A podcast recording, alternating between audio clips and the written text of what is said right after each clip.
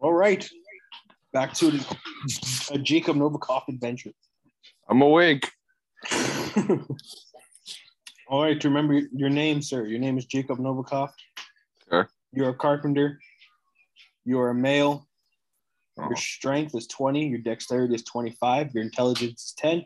Your technical is 25. Your will is 10. Your charisma is 20. Your humanity is just a sliver under normal. Uh, makes sense. your inventory, you currently have nothing in your inventory. Uh, your special items is still a samurai sword. Uh, your health, you are uninjured. Your your relationship statuses are Emma at 71%, Heather at 58%, Jason at 55%, Candace at 64%, Mindy at 64%, Javier at 55, Dave at 55, Tom at 55, and Uncle Lou at 55. Who You the now fuck is Uncle Lou? Uncle Lou is from last time. I don't was I wasn't awake. Okay, well Wait, hold on. Wait, I got no straps. you have no straps. You're at a, you're at your base technically now. So, all right, your group stats are your group offense is a 47. Your Okay. your uh, cathedral defense is 47. I almost said it again. yeah. Your water supply will last you 30 days. Your food supply will last you 17 days, and you have en- energy use for about 10 days. Okay. All right. And this is where we begin. Oh. Breakfast, Jakob calls Emma from below. By the time you look down, she is gone. Everyone is still shaken up about last night, so you're not surprised by her tone. Yeah, what happened last night?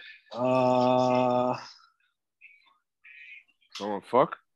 no, the death of uh Dave. Oh, fuck him. You flash a mirror, bending the rays at Javier, so he knows you are leaving the, the watch post.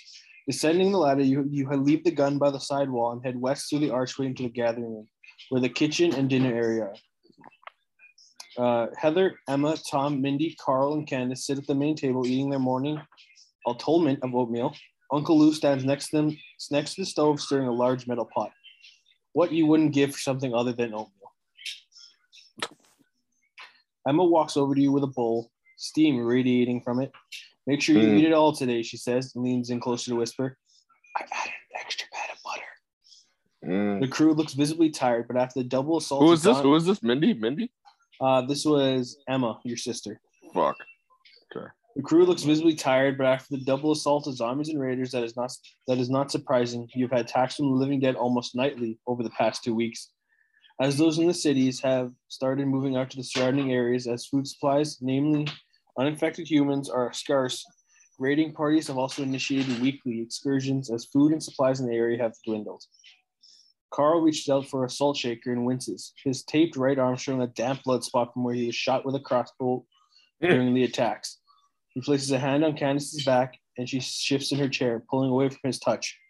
He recoils and she turns and flashes a smile, though it is obvious something troubles her.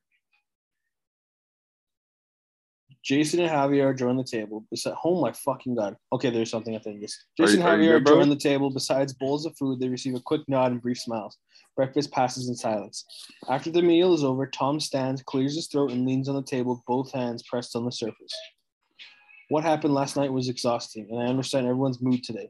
It was a huge attack, but we pulled through, and it shows we were able to defend ourselves and protect our new home. We could take some time today, to recuperate, but we have tasks to complete so we can survive. Hmm. Tom walks over to a whiteboard, nails to the wall, which reads water, 30 days, food, 17 days, energy, 10 days, medicine, low, fuel, low, days until ZE, about 60. The Tom fuck points- is ZE? I don't know. Tom, Tom points to the board.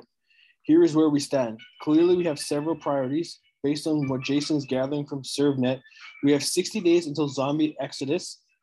At that point, zombies in the major cities are expected to move en masse outside the suburbs. Oh, so it's like a big, huge horde. You have 60 days until a gigantic horde comes your day, comes your way the mass the suburbs surrounding area. It is estimated that the clo- the closest major city near here was over 100,000 zombies. So 100,000 zombies coming your way. They will disperse through the countryside, and there we are secluded. is likely the area could be swarmed by the living dead. We just have no no way of knowing the impacts of zombie exodus, but we'll prepare for the worst. While we're doing fine on most supplies, we need medicine and fuel. As time passes, there's less opportunities to find these essential supplies out in the world, so we need to gather as much as we can now. Medicine is a high priority, Emma says. We can't survive long without certain vital prescriptions. Tom turns and leans against the table. Who is willing to make a run to temperance for meds? Not me. Given the priorities of others in the group, I wonder if Jakob will go, asks Emma, turning to face you, her eyes squinting and lips apart. You reply, I would rather not go. I'm happy to go. bro, I've already done so much, bro. but I don't want to be a bitch. But I feel like I like I'd rather not. I would rather not go. Jakob, I really need you to do this, Emma says, her voice dropping at the end. It's her If pleading voice. it. I'm sorry. Fine. I, I'm in, you say. So you, technically, you're still going. but what was the point? Emma convinced you to go. Medicine is vital. Emma, please track everyone's needs and get the list to Jakob. Jakob, Mindy, since you're done with your project, I want you to go with him. I guess, I guess you're hitting temperance, says Mindy, nodding in direction with a smile so large it's almost worrisome. The meeting continues and work assignments are distributed until each survivor has several chores. Mindy tells you she will be ready in an hour and you agree to the time. Emma asks you to follow her to the medical supply room. You and Emma head into a small medicine area, a ground floor office converted to a makeshift trauma clinic with two cots, an exam table, a portable ultrasound machine, gauze, and other bandaging supplies.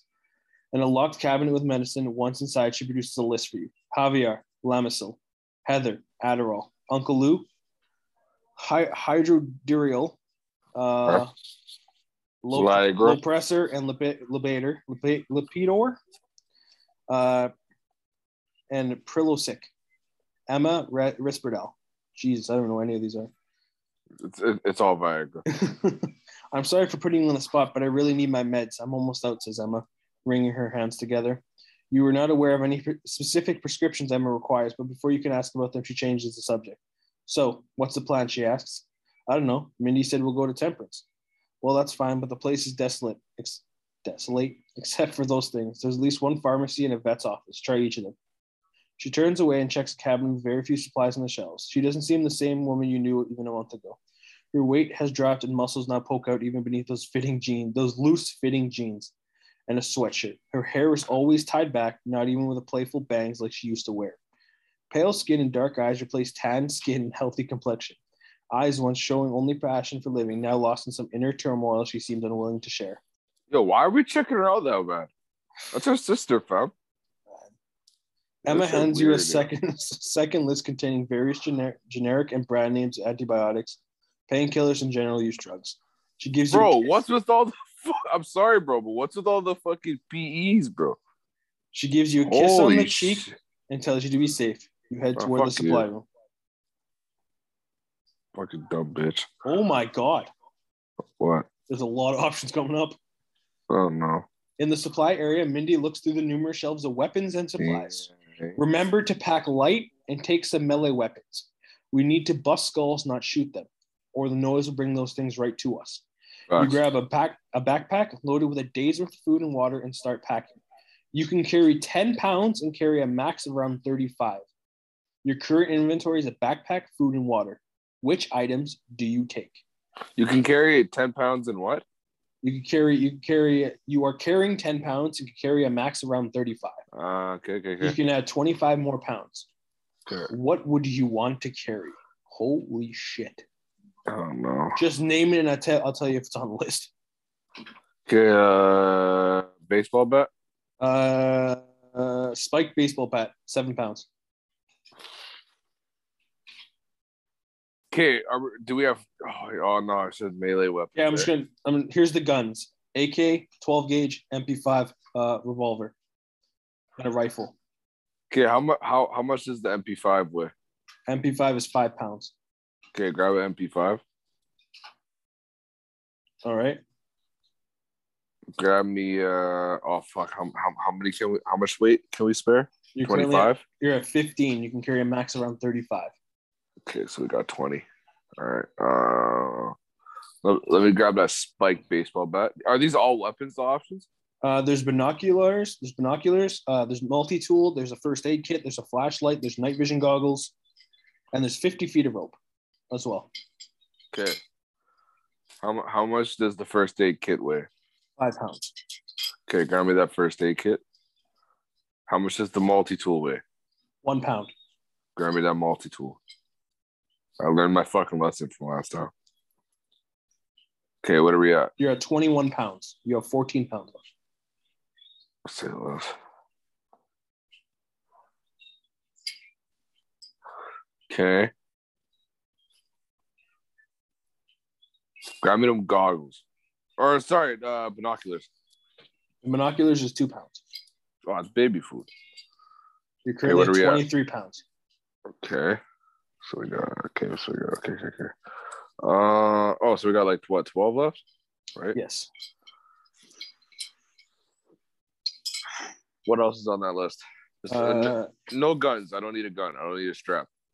uh, 50 feet of rope, night vision goggles, flashlight, combat knife, spiked baseball bat, sword, and crowbar. Sword. Uh grab me uh oh well uh what'd you say? Re- repeat yourself? Or was that the start? Uh, combat knife No, or uh, 50 feet of rope, no, night vision goggles, no. flashlight, Yeah. Flashlight. flashlight. You're at 25 pounds.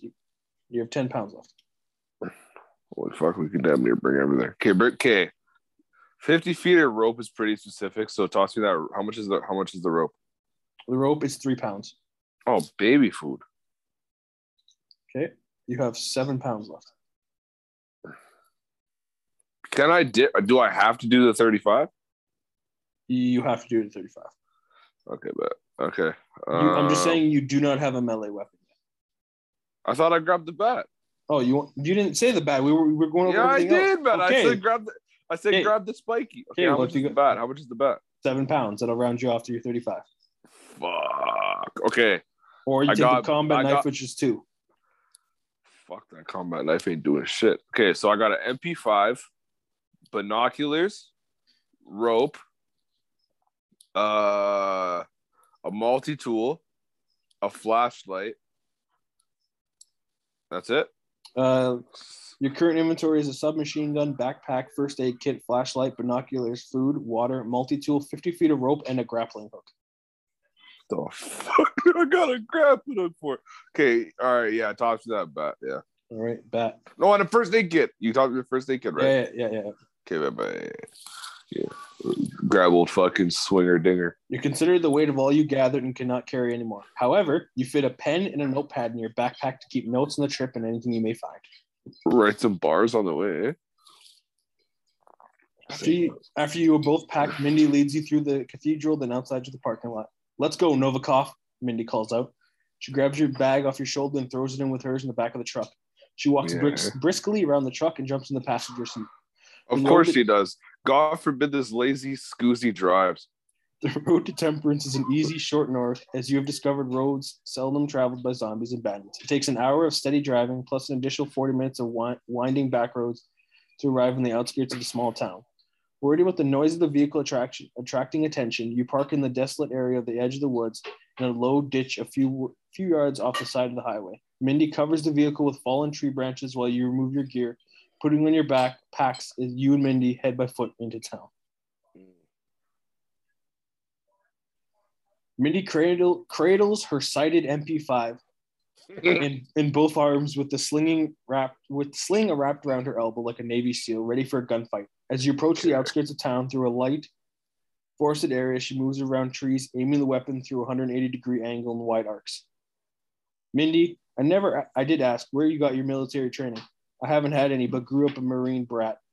While you move around move around and use a gun like you have, lots of video oh, games. Oh, that's money. Oh, and paintball. Oh, that's money. You leave the forest and enter a supermarket parking lot. The deep rows of abandoned cars and a metal graveyard show the desolation of dis- deterioration of the once robust community. Mindy maintains her high degrees of readiness while you follow closely behind. The last trip to Temperance shop, Temperance Shop Saver store was a complete bust and it had been entirely ransacked. Hey Novikoff, if we get separated or things go bad, we can meet up at the bar on Elm and Harker Street. Stoogie Joe's sounds good. I wish I could have seen it before the outbreak. Stoogie Joe's. oh my god. Okay. At the edge of the building, Mindy throws a fist up, the stop sign. She flashes two fingers and crouches, walking out, Yeah. low, eh? walking out low. You follow and spot wide avenue storefronts and residential houses lining the road, with only a few trees dotting the sidewalk and abandoned cars parking, park, packing the asphalt. Directly to your right, graffiti, decorates the brick wall with end of the world messages. In the center of the street is an overturned bakery truck, 60 feet away, stretched out to block the path of cars, and two zombies. Both dressed as cheerleaders wander around the truck, What? the back of which is open and filled with bags and containers. The zombie girls are pristine, their clothes white and smooth, which matches the exterior of the truck. Uh, steam flows from the vehicle's open cabin, escaping in the wisp through the air, and loaves of bread are visible on a shelf in the back of the truck, amazingly not decayed or spoiled. Yeah, Mindy moves it. behind. Mindy moves behind a parked police cruiser on your right, 15 feet away, and waves you over. Far to the left of the bakery truck is a parked brown Dodge van with the back door cracked open. You attack the two zombies cheerleaders, move quietly toward Mindy, head to the van on your left, stay still and observe. Move to Mindy. Move quietly toward Mindy. You move to Mindy, keeping low to avoid alerting the zombies to your presence. They wander Nice. aimlessly, seeming, seemingly content to pace near the truck for eternity. Once you are at the car beside Mindy, she moves forward again, now to a parked silver Lexus, maintaining her frog walk across the pavement. The smell of fresh bread overpowers the rank odor of the ta- decaying city. As you peer over the area, something catches your eye, glinting in the air near the cheerleader. You blink several times, then focus again on the area. Sure enough, your eyes detect something sparkling near the bumper of the truck. While you pause, you notice Mindy feverishly waving you over. What do you do? Stay still and observe the truck and cheerleaders? Move to Mindy. Move. Move to Mindy. You rush over to Mindy, keeping low to the ground. She points her guns, her gun all around, high towards the top of buildings, low under cars, at doors, windows, and frantically searching for something. Something doesn't feel right. As if on cue, a crash sounds behind you as the boarded door of a floor, flower shop flies open and two armed men jump out to the sidewalk. Gunfire erupts, and you and Mindy have no choice but to take cover. She jumps behind a series of trash bags next to a canning store, and you find a spot at the bump of a brand new, now bullet riddled silver Lexus.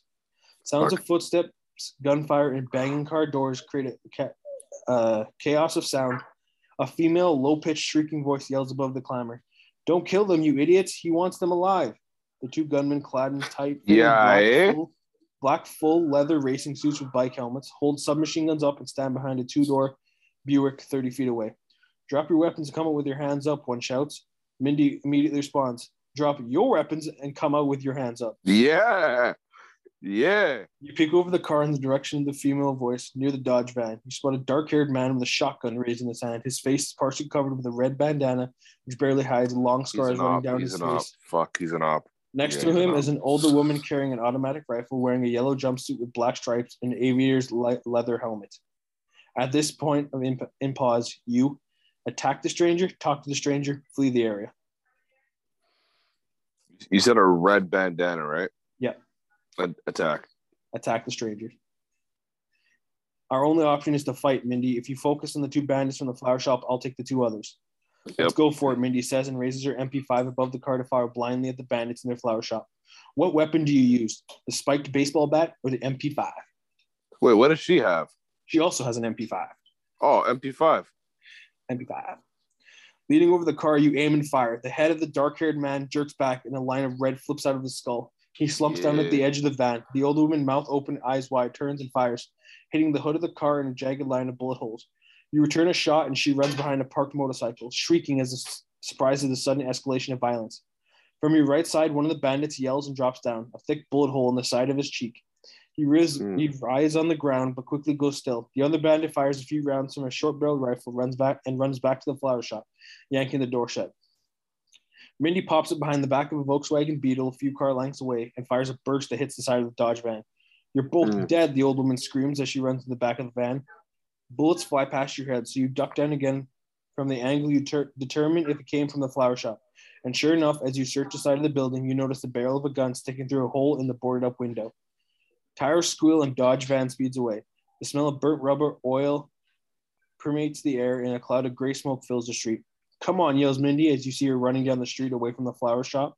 You follow suit, ducking between cars to at a fire, firing lane from the flower shop. Money. At the edge of Elm and Harker, Stoogie Joe's bar sits in utter shambles from the reckoning of the apocalypse.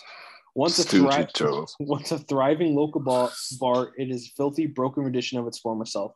A neon sign, now faded and dropping, declares the place Stooge J. Through shattered windows, you peer into the burned out eatery. A lone orange cat sits on the edge of the bar and leaves the moment you step near the door. Bro, okay, now do you get what I'm saying with like the unnecessary narration? Yeah. What's the point of uh, orange? Like, fuck, man. Okay, the first sorry. pharmacy is not too far away, half a block, Xavier Apothecary.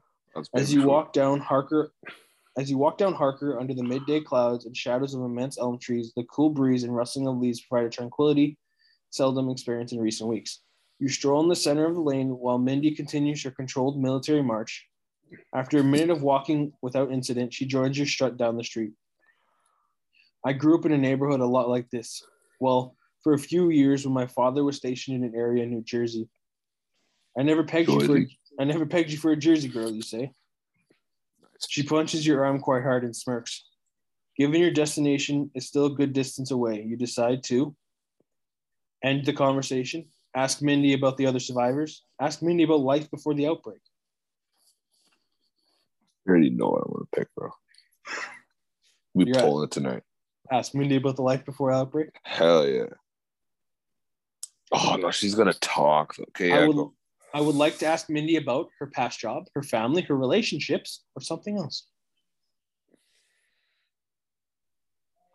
okay. If I'm trying to poon, right, Yeah. I'm not gonna ask her about her, her exes and shit. So you're gonna ask about family first. What was the other option?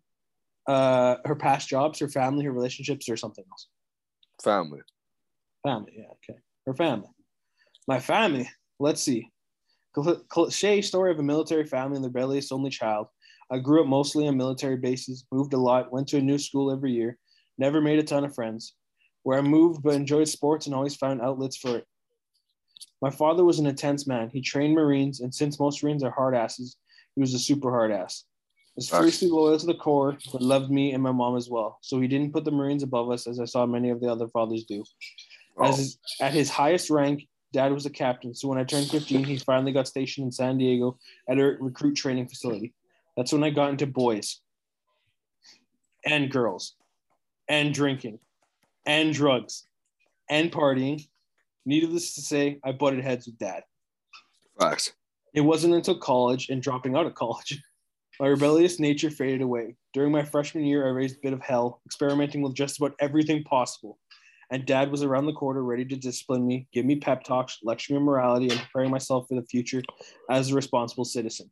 But after Nice. I returned to school from summer break and picked up in the heathen ways, as dad would call it, he stopped caring. The lecture stopped. The phone call stopped. He didn't invite me home on weekends.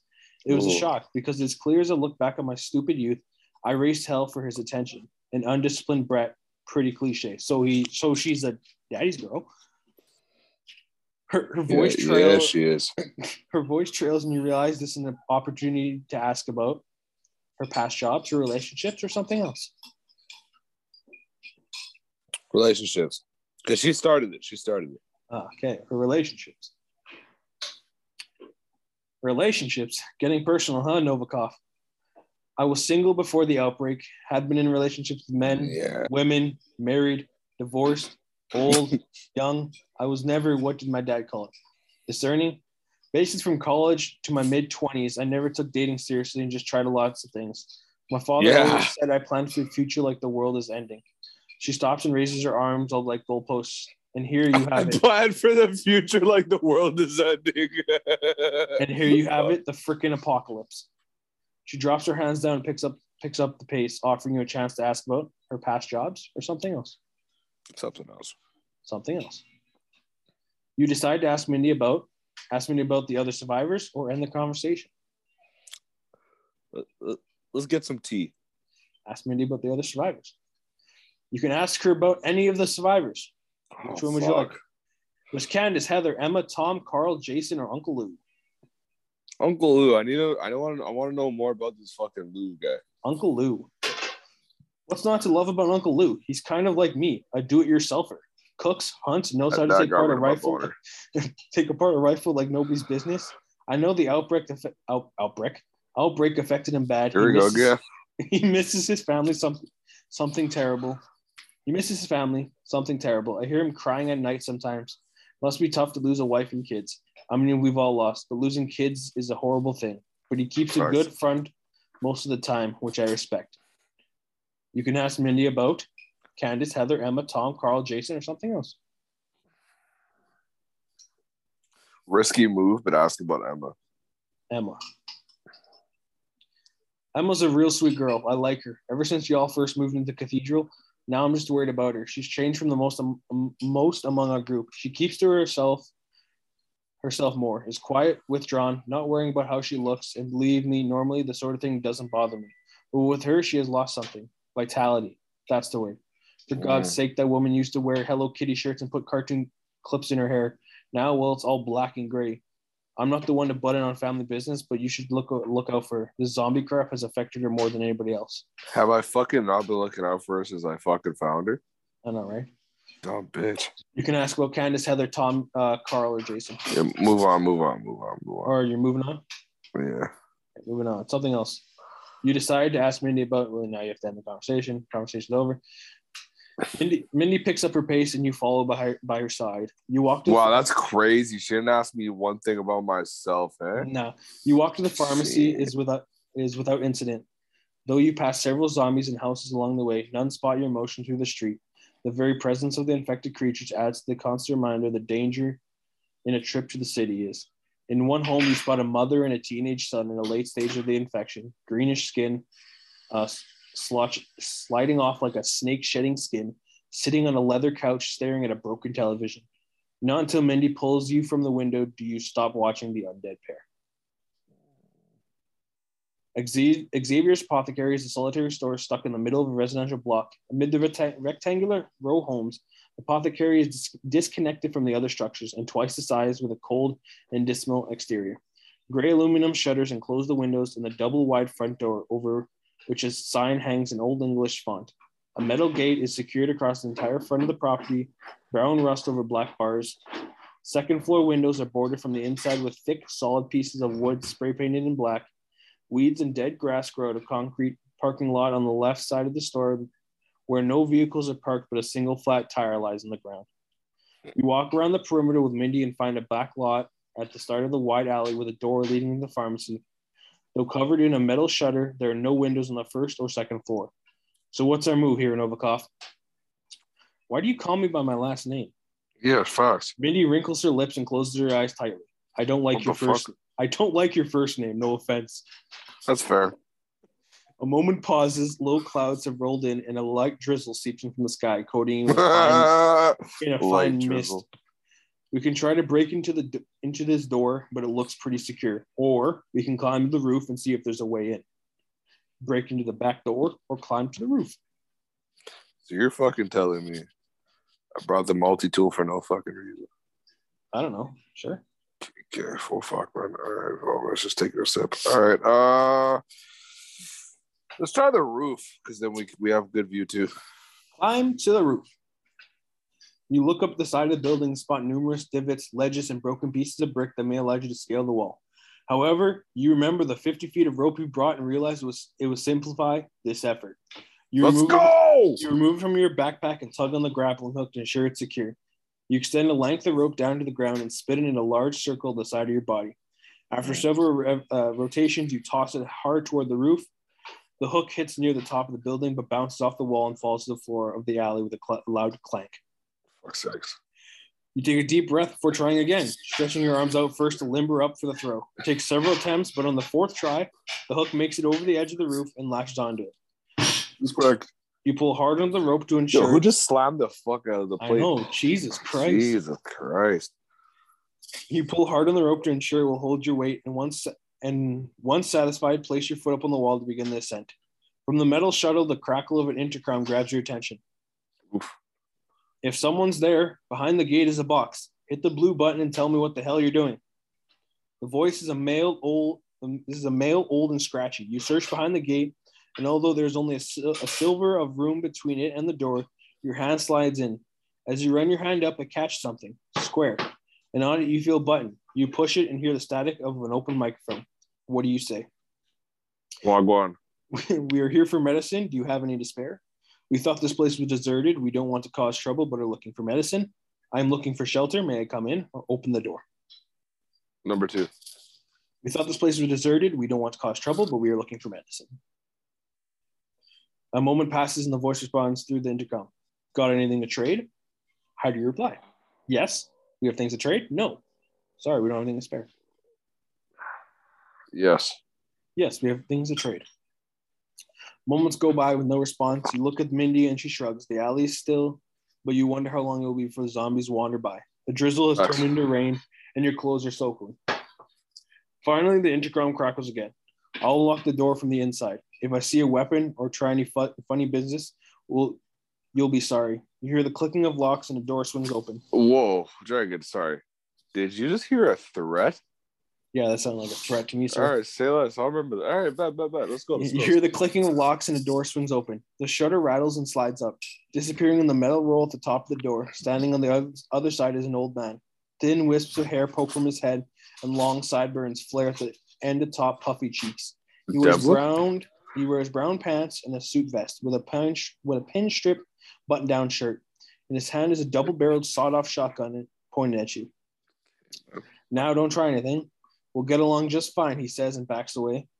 You step inside a narrow, berry lit hallway with stairs leading up and a side door. The old man introduces himself as Eugene and asks you to wait at the top of the stairs. He closes and bolts the outside metal shutter and, and door, then follows you upstairs. Listen, maybe we got off on the wrong foot. Most people that come by here are up to no good. Can't be too careful these days. At the top of the stairs, he leads you into a room. You enter. I'm enter a not liking this. you enter a well furnished apartment, though its con- contents are dated to several decades ago. Draped, uh, what the hell? Draped colored couch and a leisure chairs, a console television, a cabinet filled with glass and porcelain trinkets and statues, a brown throw rug covering most of the hardwood floors, and a lingering smell of uh, medicinal ointment. The old man stands near an open archway of a bright yellow kitchen. At the stove ha- stands at the stove stands another man who's over six feet with short Oh, dark hair. shit. He waves away smoking smoke streaming up from a pan over a burner. Yo, Jakob, how you like your bacon? Crispy or extra crispy? Extra crispy, I hope, because this is some burnt pork right here. You recognize the voice. Devlin? Devlin steps over to a round tile top table and places a meager plate of blackened bacon in the center. He steps over a chair and sits down with a plate of watery scrambled eggs. Devlin reaches to his belt and pulls his larger pistol out, placing it on his table. He stares at you during the motion. His hand hovers over the pistol, his middle finger touching the steel barrel like he is tracing the indentation of the smooth metal. He retracts his hand, then shoves a forkful of the mushy yellow mixture into his mouth. Hey, Eugene, this one here is one of the ones I was telling you about, Devlin says and points at you with the fork left me high and dry like I was one of the zombs. He chooses food and meets you eye to eye. He has, his hand brushes over the pistol and you think of drawing a weapon. Before you act, Devlin picks, the gu- picks up the gun and places it back in his belt, winks at you and takes another bite of food. I knew this would happen. I know it was I know it wasn't really your choice, but but that's girls. What was her name? Heather? Yeah. Well, anyway, as you can see, I'm doing fine right here. Hooked up with Eugene, and we've been doing our, our thing. Eugene Pause. steps near the steps near the breakfast table and points to two empty chairs. Mindy takes a seat but keeps it sl- slid out, her hand inside a cargo pocket where the outline of a small pistol is visible through the pants. Oh Jesus! You take se- you take a Oh. seat between her and Eugene. The powdered eggs actually taste great, and the fact that there's there's real bacon is almost sensory overload. It's the first bite of different food in a month.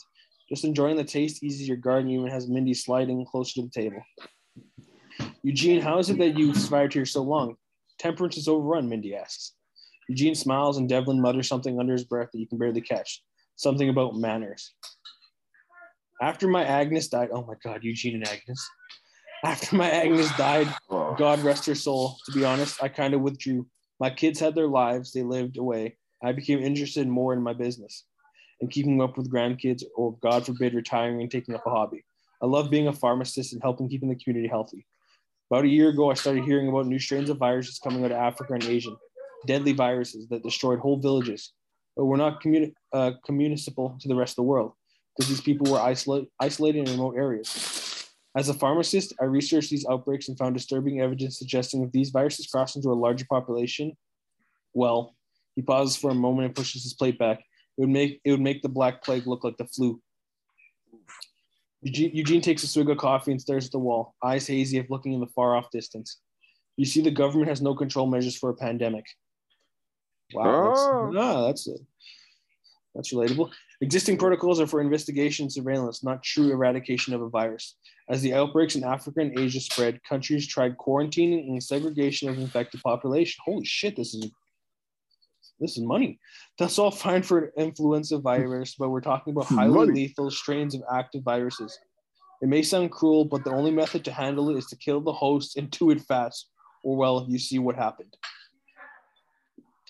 Eugene claps his hands together over the table. So, to answer your question, as the outbreak spread across Africa and Asia, I began hoarding food, supplies, medicine, and anything else I needed. So I've been fine living here for all this time in, in modest comfort. Eugene finally takes a deep breath, breath, which provides a moment of silence. You have an opportunity opportunity for a question. We need medicine. Are you willing to trade with us? How did you meet Devlin? Or supplies run supplies run out. What are your plans for the future? Trade to business. What do you We want need- to trade? We need medicine. Are you willing to trade with us? Eugene nods his head and folds his arm. Yes, I'm willing to trade. Let's make let's let me put these plates in the sink and we can meet downstairs at the pharmacy. Come on. Within a few minutes, you were led downstairs to a solid, heavy wooden door. Eugene produces his keychain from his pant pocket and spends a full minute matching the keys to the numerous keyholes before unlocking it. Inside is the pharmacy with rows and rows of packed shelves, counters spilled over with products, and a dozen locked hanging cabinets. The front of the store is boarded up with a thick wooden sheets and metal slates crisscrossed to form a huge lat- lattice of support. Fuck. So, what can I get for you, Jakob? asked Eugene as he steps around the corner, taking his position as a pharmacist. You hand over the two lists from Emma and Eugene. Reads it out loud, shaking his head at each item. Well, we have all of this, so we're off to a good start. So, what do you have to offer? asked Eugene. You look, you're, you're currently Mindy. you're, you're carrying the following. you're carrying the following. Uh, MP5, fi- uh, 50 feet of rope, flashlight, first aid kit, multi-tool, spiked baseball bat, binoculars, food, water, backpack. Or you can just, just stop trading. You don't want to offer any other items. Yeah, I haven't offered shit yet. Um. Okay, so that already sounds like he's gonna ask for more. Uh, fuck, man, I don't know. Uh, can I ask the audience?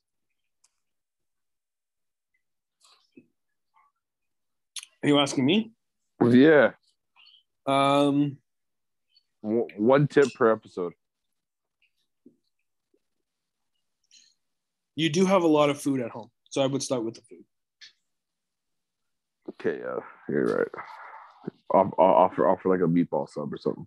So food, Yeah. you lift the backpack and dump the cans and packaged meals on the counter.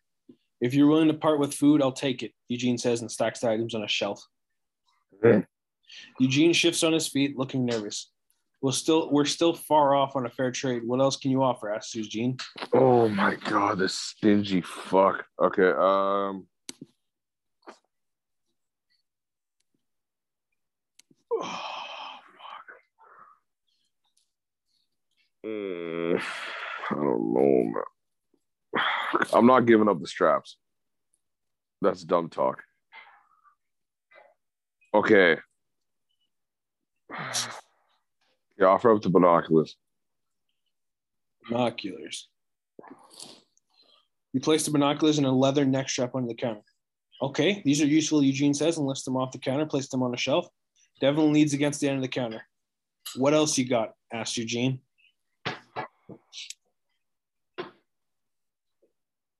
Okay, what else do I have? You have the MP5, 50 feet of rope, a flashlight, first aid kit, multi tool, spiked baseball bat, water, and a backpack. Or you could just stop trading. Do I does, does it say how much water I have at the crib? You had enough for 17 days. Okay, yeah, toss, toss up some water. Place the bottles of water in your canteen on the counter. We have water, and besides, you need it, Eugene says. Devlin leans against the end of the leans the end of the counter. What else you got? He doesn't Wait, so want he- the water. He doesn't want the Okay, water. okay, he denied that bitch. Okay, facts. Um, we have the MP5. 50 the feet of rope. But fi- Uh, toss him the rope.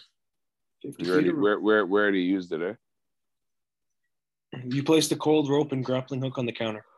Definitely something I can use, Eugene says. Devlin cracks his knuckles loudly and stares at you. We're close, but I think one more thing should make this fair, Eugene says. Fuck, man. Holy shit. I should just pop these youths. MP5, flashlight, first aid kit, multi tool, spiked baseball bat, and a backpack. Toss them the flashlight. You take out the flashlight and offer to Eugene. These are a dime a dozen. I have no use for one more. Devin, Oh my god. MP5, first aid kit, Multi. tool. Multi tool. Okay. You hand over the multi tool and Eugene examines it, flipping out the various gadgets and tools. I guess I can use it. You guess. Devlin cracks his knuckles loudly and stares at you. We're close, but I think one more thing should make it. What? nah, bro. Nah, bro. I'm about to spray this room clean, bro. So MP5, first aid kit, spiked baseball, backpack. Or you can just stop trading. Aid. Do you give him the first aid kit? Yeah. Nah, yeah. Yeah. Eugene looks at the first aid kit. This is a pharmacy, you know. I don't need this. He slides the small metal box back to you. Toss him the bat. Spiked baseball bat. You swing the baseball bat and place it on the counter. The spikes clink against the glass surface. All right, now this is useful, Eugene says and places it under the counter. No, if if Declan cracks his knuckles, I'm cracking him. That's You- the nah, nah, it's, it's done after that. Eugene steps back from his counter and claps his hands. Sounds like we have a deal. Within 10 minutes, Eugene has gathered all your needed items. You pack everything securely in your in yours and Mindy's backpacks, and Eugene even gave you some free medical supplies, pain relief Oh, medicine, fuck him. rolls of tape, and some surgical gloves. With the trading done, Eugene and Devlin escort you down the back doors of the pharmacy. Devlin leads and talks with Mindy while Eugene hangs back next to you. I do mean to pry in your business, but one of the prescriptions, Risperdal, who's it for? Eugene asks in a whisper. It's for my sister, for- my, my sister. Emma. Oh. It's for me, one of the members of the safe house. I don't know. It was just on the list. It was just on the list. I honestly don't know who it was. It was it was your sister's, but Okay. you still gonna go with that answer? Yeah? Yeah. Yeah, I don't know. It was just on the list. I see, I see, says Eugene. Just so you are aware, Risperdal is for schizophrenia. Oh, for fuck's sakes, man. You reached the bottom. This bitch see demons. You reach the bottom of the stairs before you can discuss this with Eugene any further. Good luck, Jakob, says Devlin as he unlocks the door. Be careful, exclaims Eugene. You thank both Shut of them for the hospitality and you head through the door into Temperance. Hospitality? I just got robbed. Outside the pharmacy, Mindy takes lead and hurries down the back alley to the main street. Clouds are thick overhead, though no rain falls, and off in the distance, sheets of lightning flash in the silent sky. Trash rustles down the street, and pigeons shoot overhead, passing above the rooftops. We have some daylight left. Should we try the animal hospital, hospital or head back to the cathedral? asked Mindy. The fuck, we're going to the animal hospital for? Because remember, Emma said there's two places to go the pharmacy and the animal hospital. But didn't we already get what we wanted? Uh, This is a decision up to you. You can always find more, right? This is the whole uh, about Okay, going but we already got what we wanted, right? Remember, you are very low of fuel and medicine back at your base. So bringing Okay, things yeah, in, yeah, yeah, yeah, yeah, yeah. you have Okay, the yeah, let's go, let's go, let's go, let's go. You can go let's go. back to you can go back let's if go. Nah, let's go peep the dogs. Let's go. Okay, go to the animal hospital. You're gonna get me killed. You follow Mindy, keeping watch behind your position for any signs of danger. The streets are calm and your path is clear as you cross narrow streets through Temperance. Mindy guiding your path, the sun descends into the sky, so you estimate an hour or so before dusk. You do not want to be in town after dark, as it adds the risk of escaping zombie attacks, being confronted by bandits, or any other myriad of dangerous new obstacles this twisted world may throw at you. Uh-huh. Safe Paws Animal Hospital sits atop a sloping street. Its signs poking above and other in the other stores. A, com- a comical cartoon chihuahua in a surgeon's outfit. Remnants of a pet playground still lie in the grass outside. Rows of multicolored blocks and ramps make for an exercise course for the four-legged. Though you have witnessed countless atrocities in the last six weeks and a horrible, horrible display of human suffering, your heart drops at the thought of witnessing what your imagination dreams is inside. As Eugene's pharmacy was a secured building, Safe Paws is open and unprotected. Windows are shattered, the front door is gone, and the walls are scorched or covered in dirt. A banner over the entrance offers 20% off teeth cleaning for new customers. And as you draw closer, Mindy rips down the hall and balls it up. Let's get this over with, she says. Facts. You're, There's a death step- claw in there. I know for a fact. Deathclaw. Yeah. Nice reference. Nice pull. Yeah. Facts. Respect. You step you stepped inside a reception area. This this stark white wall is now coated in filth and dust, with chairs flipped over and the counter stained with dried blood. Water drips from a sunken portion of, of droop droop drop ceiling. A patch of yellow moldy board threatening the Bro, are you good, man? You've No. been off today, bro. A Pressure above. ceiling. Eh? The two of you creep over the floor, weapons drawn, stopping at every creak of floorboard. From the reception area extends a dimly lit corridor. Broken lights decorate the ceiling, and odd smears of dried liquid coat the walls like some madman's art project. A mirage of dark colors sprayed about. You step forward and listen to any sound until you become lost in the task, like staring so close at an object that you become blind to the rest of the world. On your left, a sign over a tan wooden door reads "Exam One," while to your while to your left, a similar sign reads "Storage" over a dark green door, though covered in heavy blotches of amber. Where do you go? Examination room one, or the storage, or continue, Storage. or continue down the corridor? Storage. Storage.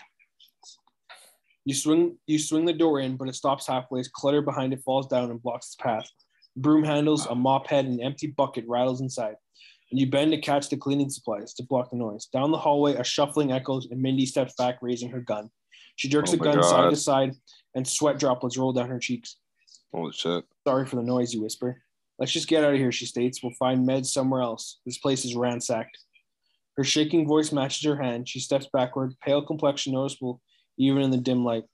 You consider leaving the place with Mindy as you agree that, that nothing appears left of value in this hospital. However, there are several more rooms to investigate. Continue searching the other areas or leave the animal hospital. Uh, uh, we'll, we'll check out one more room. Continue searching the area, other areas. Where do you go?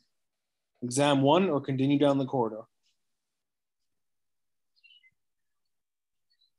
Ex-.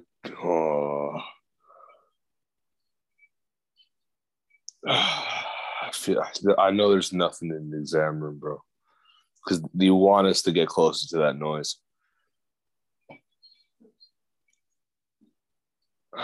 Head down. Continue down the corridor. We're getting ballsy. The end of the hallway winds in a series of open alcoves and a large center area of turned over metal tables, bent and broken metallic surgical lamps and tools, cracked respirators, empty oxygen tanks, and bottles of numerous medicines, all emptied or crushed. There's a Oh my single exit on the far right side of the room. You and Mindy split to investigate each side. Peering to the first enclave of the right, you step under a shadow and feel the coolness of air. The room is empty except for a light box with x rays showing the hind half of a cat with tiny breaks in his back legs. A chart lies on top of an exam table reading Whiskers, A. Jones. You slide the table cabinet open, find a dust covered roll of exam table papers, which you shove into your backpack in case in any of use Emma.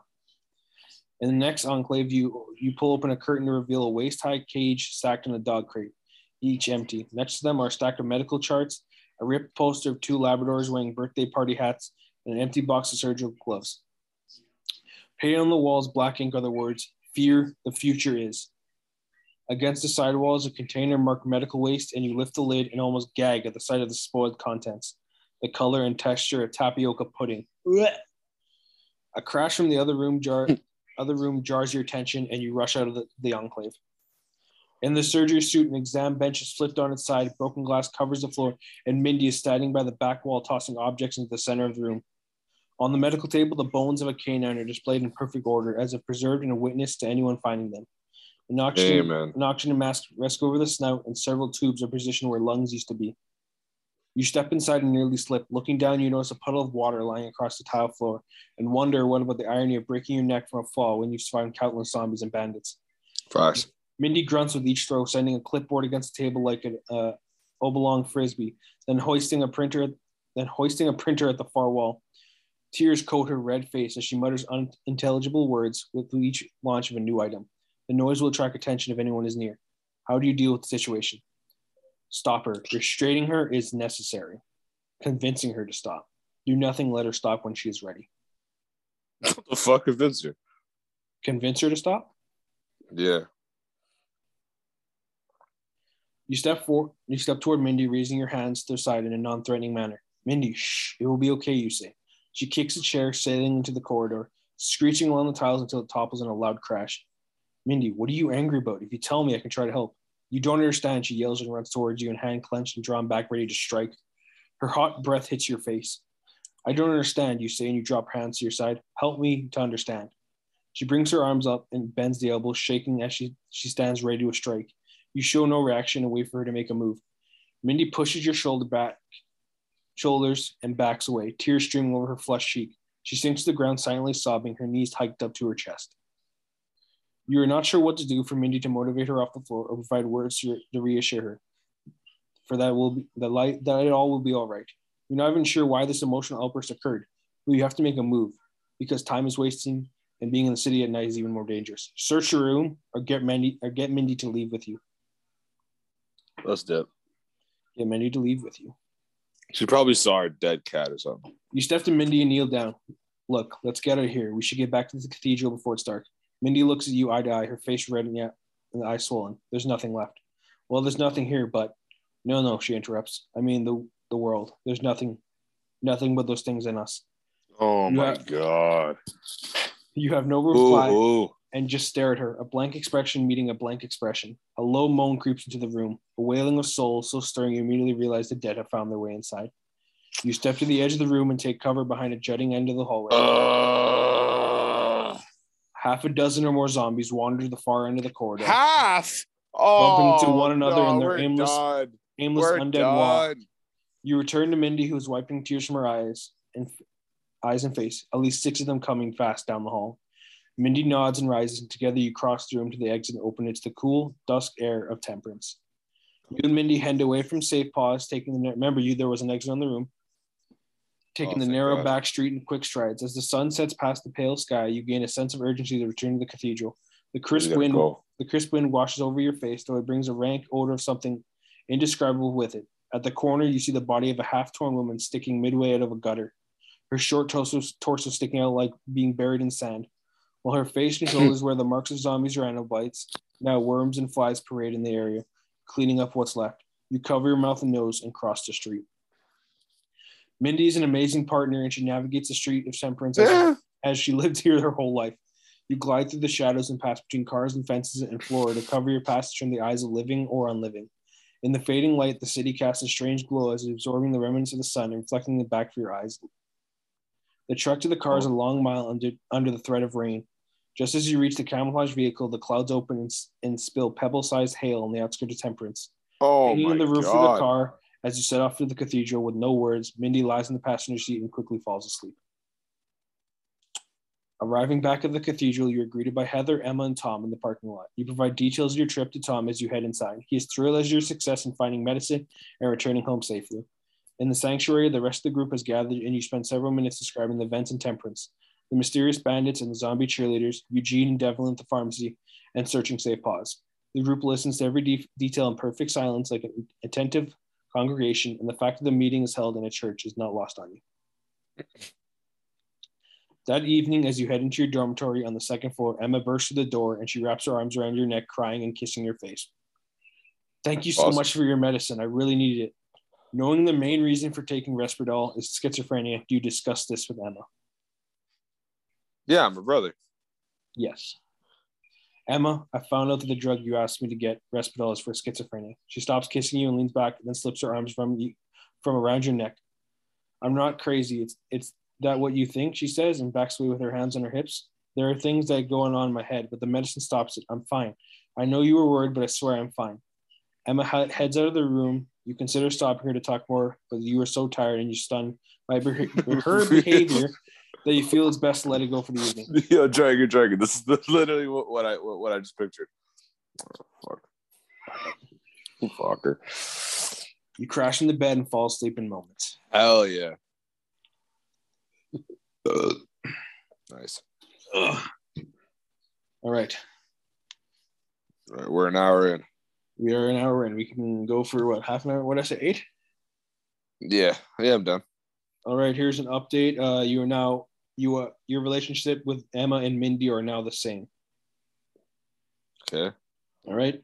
Uh, your water supply is for 16 days. Your food supply is down to three days. Your energy use is one day. Whoa, whoa! Run that back one more time. Your food supply is at three days. Energy Oof. use is one. Water supply Oof. is 16. Oof. Okay, we are uh, we're fucked. And your your humanity is just above average now. Okay, that's good, but that doesn't help the stomach. Uh, so we're at June 24th, 2012. A noise startles you awake, a scratch or tapping distant but sharp enough to hear you in your deep slumber. You sit up in bed inside the cathedral dorm, alone, sheets and skin drenched in sweat, stomach tight, breathing rapid. The window is closed, and the wind knocks against the glass, brushing by tiny stones and twigs. Your forearms are scratched, long and superficial, skin embedded under your skin embedded under your fingernails. Was I having a nightmare? The clock reads 8:45. Breakfast is almost over. No one woke you? Rising from bed, you throw on some clothes and rush downstairs to the gathering for breakfast. Get dressed and see if anyone else is on the second level. First one. Throw on some clothes and rush downstairs to get the gathering for breakfast. In the gathering, Emma and Heather stand at one end of the central table clearing dishes while Uncle Lou and Jason sit at the opposite end still eating. No one looks looks your way as you enter. You step inside in, ask why no one woke you for breakfast, grab a bowl of oatmeal and join Jason and Uncle Lou, grab a bowl of oatmeal and sit alone, leave without food. Ask. Ask why no one woke you for breakfast. All heads turn in unison to face you and the room becomes silent. Usually Heather or Emma handles that, says Uncle Lou, his voice trailing at the end. I knocked, but you wouldn't wake up, says Emma, shrugging her shoulders and pursing her lips. You step further in the room and reply, apologetically, sorry about that. Curiously, are you sure you knocked loud enough? In a strict tone, next time come in and wake me up. Angrily, when did I wake up? Didn't you think on to check on, check on me? First one. Well, just relax. Just relax. Sorry about that. Oh, I thought I thought oh shit, I thought that was all like sorry about that. Just not knock louder next time. Fuck, I meant to say knock louder, kid, my bad. That, Emma, that sounds like a bitch. Emma shrugs and walks past you with no eye contact or ounce of regard. Oh my oh, I'm about to punch this all. Heather steps next to you, try, t- tying her hair into a ponytail. She's a she's yeah. A, she's in a funk. That sister of yours. She mentions, men, she mentions she mentions Yo, you're having a rough night, brother. Citing the sighing the words out, her answer to everything is whatever, like some kind of freaking post-pubescent emo kid. she drops the ponytail, throws a playful punch at your arm, and heads out of the gathering. Next, you decide to grab a boy, grab a bowl of oatmeal, join Jason, Uncle Lou, grab a bowl of oatmeal and sit alone, or leave without food. No, you don't want to wake me up, so I'm gonna eat by myself. Grab a bowl of oatmeal and sit alone. The gray liquid in the pot hisses as you ladle, late ladle, oh ladle a spoonful into a bowl. The quicksand mixture blows steam up as you cr- cross over the central table and sit at the vacant edge. You make quick work of the meal and keep your mind clear from distraction in the room. Though you were late for breakfast, maybe it is better to be late and left alone. Only a few, few minutes go by before Javier enters the gathering, walks over to you, his shaggy brown hair covering most of his face and lying across the eyes. The stubble on his face has odd, has odd missing patches like a poorly kept lawn. Tom would like to see you in his office. He says. Hey, no, that's racist as fuck. His name's Javier. The only thing they can compare him to is a lawn. Okay, true. That's that's messed, bro. Tom would like to Here see you, you in his office. He says, and immediately turns away and walks turns and walks away. You finish the meal and consider your options. Head upstairs first to speak with another survivor, or go to Tom's office. Go to human resources. Let's go, Tom. You're gonna go straight to Tom. Yeah fucking waste man. Tom stands at his desk, hands pressed firmly down on a large folded map of the area. As you enter, he extends a ha- hand to the brown, weathered leather couch against the wall, and you push aside a pile of books to sit. Tom's appearance has altered the last, the least among the survivors in the past weeks. Always a slim but toned man, he has maintained his weight and vigor despite the rationing of food. His beard is thick I and sharply cut, like a statue, a statue etched in stone, and his eyes always show intensity as if he's holding back some secret of the world, and Okay. revealing as though some dark blue, revealing his through those dark blue circles, his sole concerns has been survival of the year group. Embellished planning has led all you through the past six weeks with the best results possible given the circumstances. Okay. Before Tom looks up from the map, you ask ask about his life before the outbreak, ask a- ask him about zombie exodus or why he sent you. Why he sent Why for you. Yeah. Uh, why is that for me? Straight to business. Let's get down to business, he says and turns to pin the pin the map on the wall. Taped beside is a list the current stat, status of supplies. Water, 16 days. Food, three days. Energy, one day. Medicine, adequate. Fuel, low. Days until ZE, about 30. Our food supply is dangerous, dangerously low. We need to supplement or we'll be starving soon, Jakob. I'd like you to take a run for those supplies. Oh my god. I'm happy to help, Tom. I guess I'll go, Tom. My, my time and skills are better used elsewhere. I guess I'll go. I guess I'll go, Tom. Javier and Emma step into the room. Tom may I make a suggestion, Javier states. Most of the grocery stores and supermarkets are empty. It makes no sense to, how do you say, squeeze blood from a stone. But, but Emma and me are on our trip for supply uh, for our supplies last week. Ran to a military depot. We did not go inside, but maybe this is good for use for us to search. I had a really bad feeling about that place, Emma said. She shifts on her feet and shakes her head side to side. Well, what other choices do we have? Tom asks. Like Javier said, we have few few options. Javier and Jakob, you two go together, investigate and report back. It appears we have a sizable cache of food or supply. Radio us. We can send out another group to help haul it back. Javier suggests you get packed and ready to go soon, at least before 11 a.m. You glance at your watch, 9:38. As you walk outside to head to the supply room, Emma pulls you off the side of the hallway and, and waits for Javier to leave the area. Listen, that place you're going to is not safe. I don't have concrete evidence, but you, it's just a feeling that there isn't danger inside. Besides, Javier is a wild card, so even if you go do go, he's not reliable enough to have your back. You reply with, "What do you mean wild card?" I appreciate your concern, but this is our best chance for supplies. You need to stop worrying and let me do this. What do you mean wild card? Because he's Mexican. He kept pushing and pushing to move faster everywhere we went. He walked through the woods with no care for caution or safety.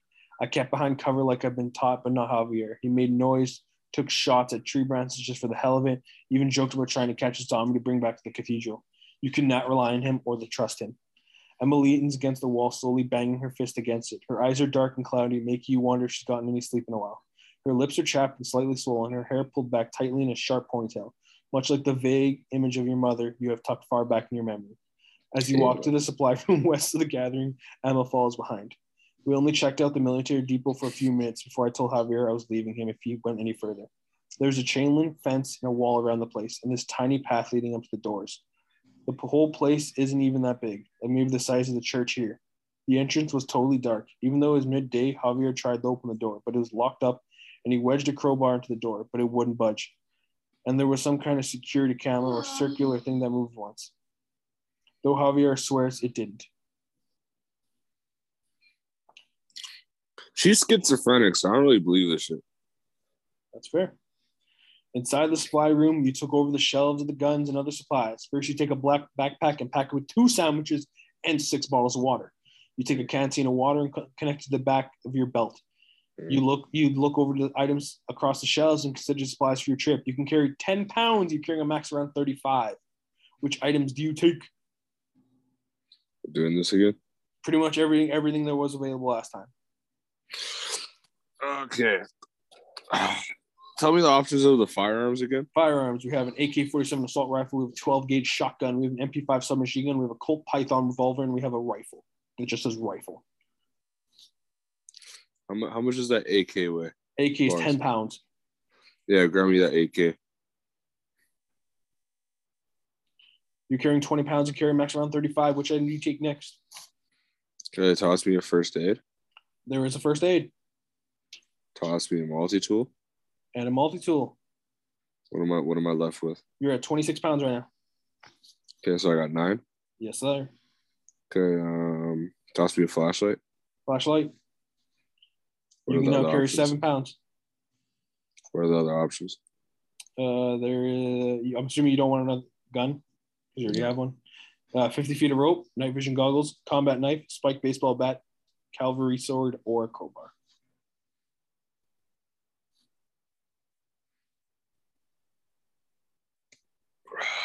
doesn't say the sword is rusty, eh? Does not say that. Bring the sword. Cavalry sword. You're now carrying 33 pounds. You can carry max around 35. You can carry two pounds. So you could take the combat knife. Is the only thing you could take that would fit.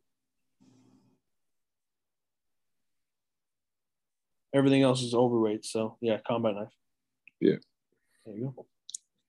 I have hella straps. Having an extra lightweight melee weapon could be useful. You have a combat knife through the air to get a feel for it, then sheath it and attach it to your belt. You consider the weight of all you've gathered and cannot carry anymore. Yeah, yeah, fuck off. Next page. Yeah. As you pick the last of your items, Emma grips your hand and stops from leaving. Her right hand is blistered and the skin is cracking red and flaky.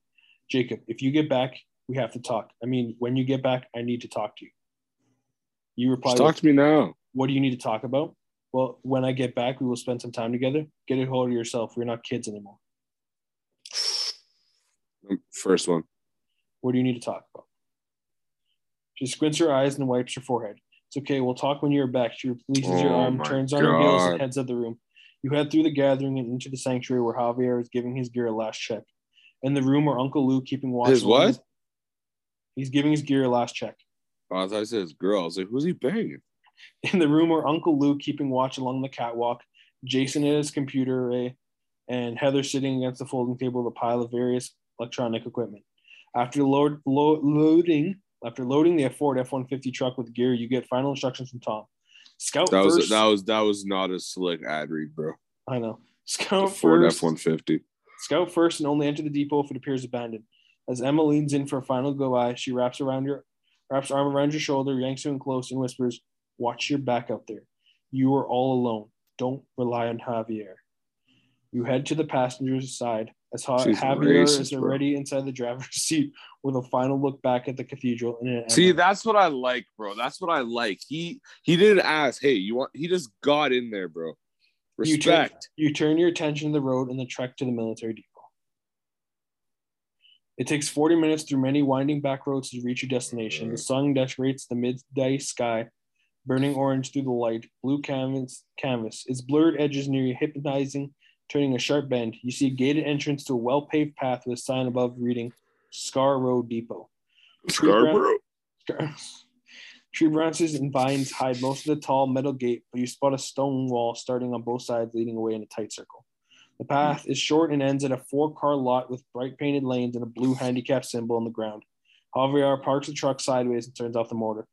You consider now to be an opportunity to discuss any plans or strategy while on the mission. You have five. You have five things you could do. You're in charge, Javier. Just tell me what you need me to do, and I, I say he has more knowledge of these things than I'll defer to him. You're in charge, Javier. Just tell me what needs to be done. I say, though I have no intention of listening to him. Take charge and let Javier know you are calling the shots. Let Javier know neither of you are in charge and everything should be discussed before proceeding. Say nothing and say our things before discussing plans or strategies. We got we, uh, me, me and me and him are a team. So uh, let Javier know neither of you are in charge and everything should be discussed before proceeding. Yeah. Javier, before we go inside, let's agree to discuss things before acting. We've got to watch each other's backs. Javier nods and smiles. Sure, whatever you say. Oh fuck, that's not says and, and hops out of the truck. The, Javi- uh, the depot entrance entrance is only one story tall and made of charcoal, gray stone, and tan concrete, giving the image of a World War II bunker. Brownish ivy grows across the roof, and a nameplate across the top is partially torn off to read "Scrapped." Tall dying trees wrap around the edges of the wall, and then overgrowth of, of dull green plant life creates natural barriers from circling around the building to check off, check for another entrance. A shoebox-sized camera sits atop a single metal door. As you draw closer, the door appears to have no handle, and the seam of the door well is, is barely visible as Hmm. dirt. and dust have covered it over in a dense film. Javier Mm. pushes against the door, kicks the bottom of it with a loud bong, and slides his finger along the seam. What do you do? Let Javier try to open the door while you stand watch. Ask Javier to back off and let you inspect the door. Uh, use your combat knife to open the door. Use your multi tool to open the door. Use your sword to open the door. Make your way around the side of the depot and check for another entrance. Multi. Use your multi tool to open the door.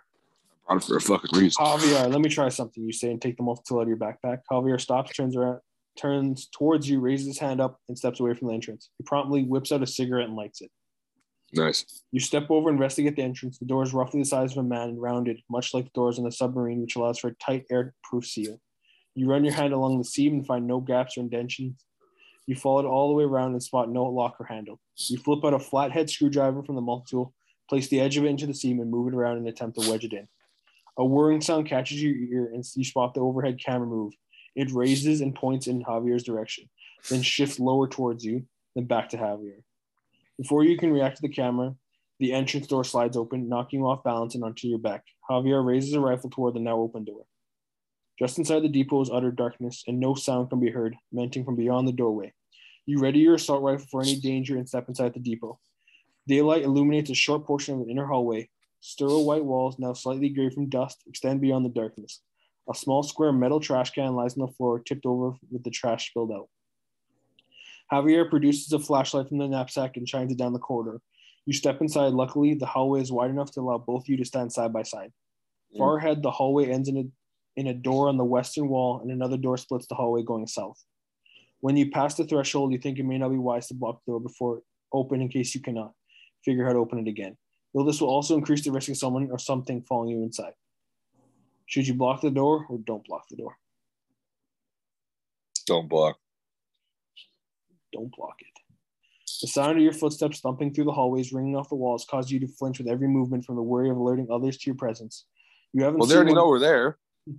You haven't seen one of those things as your group has started calling the zombies since last night at the cathedral. The ride over was too peaceful, so you suspicious. You're good. The ride was too peaceful, so you superstitiously expect one to pop up at any moment. As you move through the hallway, lights go on dimly enough to see the surrounding, and Javier shuts off his flashlight. At the edge of the hall, the two closed doors are the only paths to take. One on your right, lights flooded from under the door, as the door is the low humming static sound of a fan or generator. You gather no information on what lies past the door in front of you. And while you listen, Javier reaches for the handle. Let him open it or stop him. Stop him. You reach out and grab his arm. Hang on a minute, you say. Javier looks back at you, then opens the side door and steps through. Inside is a closet sized room with a circular stairs leading down, a broken light panel overhead, and a gas mask on the ti- til- tiled floor next to the stairs. Without hesitation, Javier starts down the stairs. Follow Javier down, take the gas mask, head to the other room in the hallway, head out of the depot. Take the gas mask. You pick up the gas mask and mask and throw it into your bag. What do you do next? Follow Javier down, head to the other room in the hallway, head out of the depot. Oh, just dip on him? What? Nah, nah. I'm I'm I'm just gonna continue by myself because the man just wanted to go down. Uh, We said, we said, we talk, and the man didn't want to talk. So you handle your business, waste man. So you're gonna go to the other room in the hallway?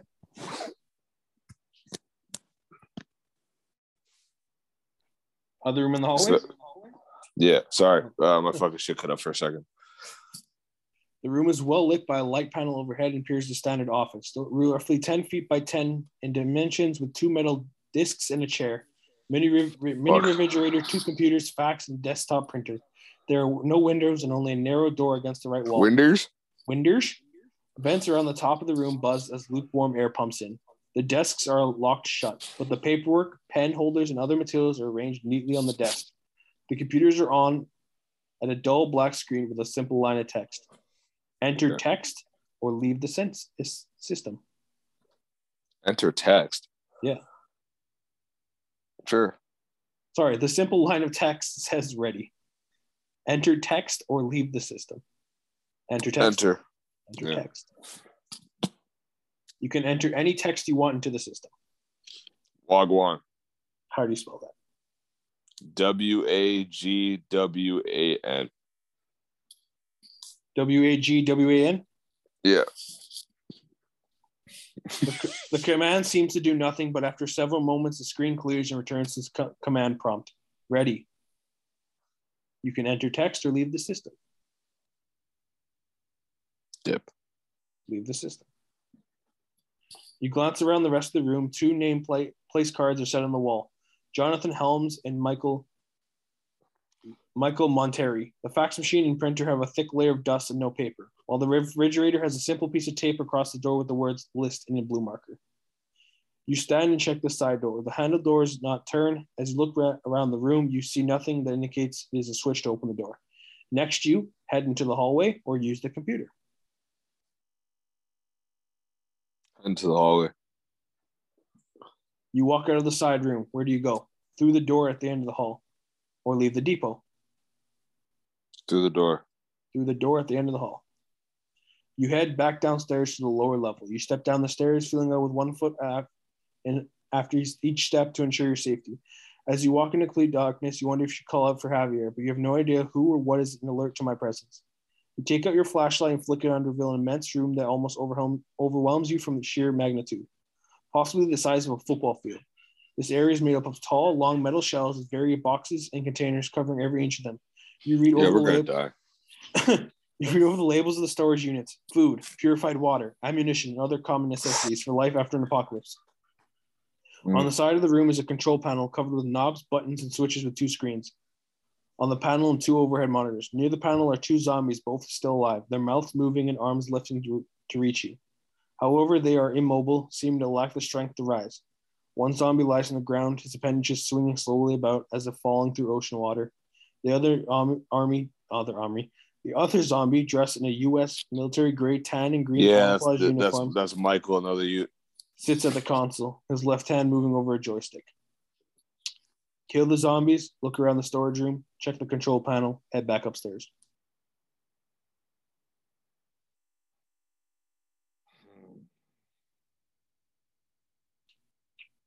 Kill them. Kill the zombies. Which, which do you want to use? The cavalry sword, the combat knife, the AK 47 Cavalry. cavalry sword. Sing, sing, sing. You slide the sword out of its scabbard and raise the sword over the zombie on the ground. It looks up to you, pathetically, and you jab the end of the blade right through the creature's right eye. The blade embeds deeply into the skull and it flops around for several seconds before it comes to a final rest. Thick brown blood spills from its head, but congeals, congeals, Jesus, congeals quickly on the floor. You dispatch the, dispatch the other zombie in a similar fashion. The nature of the zombies is unsettling since you are far more used to the overly aggressive variety. These look more pale and their blood much thicker and brown. It seemed like they lacked energy or motivation to attack. With the zombies dealt with, what do you do next? Check the control panel, look around the storage room, or head back upstairs. Wait, didn't you say there was like uh food and all that shit? That that'll be looking around the storage room. Okay, yeah. Look around the storage room. Grab that. You head to the wall and decide to follow it around the entire perimeter. After several hundred feet, you might reach a corner and peer down the long wall, near the middle of which is a square, metal gate stretching from floor to ceiling. Reaching the gate, you inspect it and find it made of thick steel that rolls up into a chamber above, much like a garage door. Narrow switch box, switch box exists on the right side, but is locked with a circular keyhole present in the center. Having no idea how to raise the gate, you continue your walk around the perimeter and find no other exits, but more and more rows of shelves and supplies, too many to count. Lights in the room flicker and pop back on with a strange electrical crackling sound. This momentary change in the atmosphere gives you pause to consider your mission to find supplies, having hit the mother load. You have a decision to make. Start looking through supplies and figuring out what is best to take. Get out of this depot and let your group know what you found, or find a way into the garage. Grab supplies. There's Uh, a Deathclaw in the garage. Just start looking through supplies and figure out what is best, or or just Yeah. it- okay. Uh, with so many boxes of food and supplies, your group can make use of them for months. You pursue the you uh, pursue the first chef shelf. Can be Jesus Christ. Bro, you got it, man. You got Let's start this. this again. With so many boxes of food, food and supplies, your group could use for them for months. You, the first shelf has canned peas, baked beans, corn, and other vegetables in the first row, with meats and like canned beans. fruits on ro- rows two and three, respectively. You pop open a random box canned spam. Though he thought of spooning your meat is quite disgusting, different type of protein will be a welcome change. The next shelf is a gold mine of batteries of every shape and sizes, from AAA to car and truck batteries. This is followed by tape, tape dispensers, staples, staplers, staple removers, highlighters, mouse pads, and other items may be useful before the Holy fuck. It provides limitless when fighting hordes of flesh-eating ex-humans. You check each shelf on the east all the way up to the garage and find a plethora of useful items, from small firearms to heavy machine guns, waterproof watches, sunscreens, camping gear, inflatable rafts, oxygen tanks, and medical equipment, camouflage, camouflage clothing, tools, nails, screws, and more until you grow tired of listing it all on your notepad. You pop open a vacuum-sealed metal container and find a can of imported beer. Though lukewarm, it is the best thing you have tasted in a month. You cross back around the control panel to check ha- check a shelf of ammunition. A phone rings, you freeze. After after a few seconds, you hear the distinctive ring again, the brrring of 1980 style rotary phone. You have roti- rotisserie style rotisserie rotary style phone. You haven't heard enough. You haven't heard a phone in a month. Though Jason meant it is still possible through old wiring.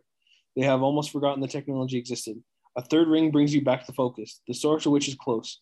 As you head over to the control panel, a swing away door is popped open, and inside, sure enough, is a black receiver with no dial pad or wheel. The phone continues to ring while you stand and consider whether to answer it or not. After, after, half a minute, a female voice sounds out in the room. Answer the control panel phone.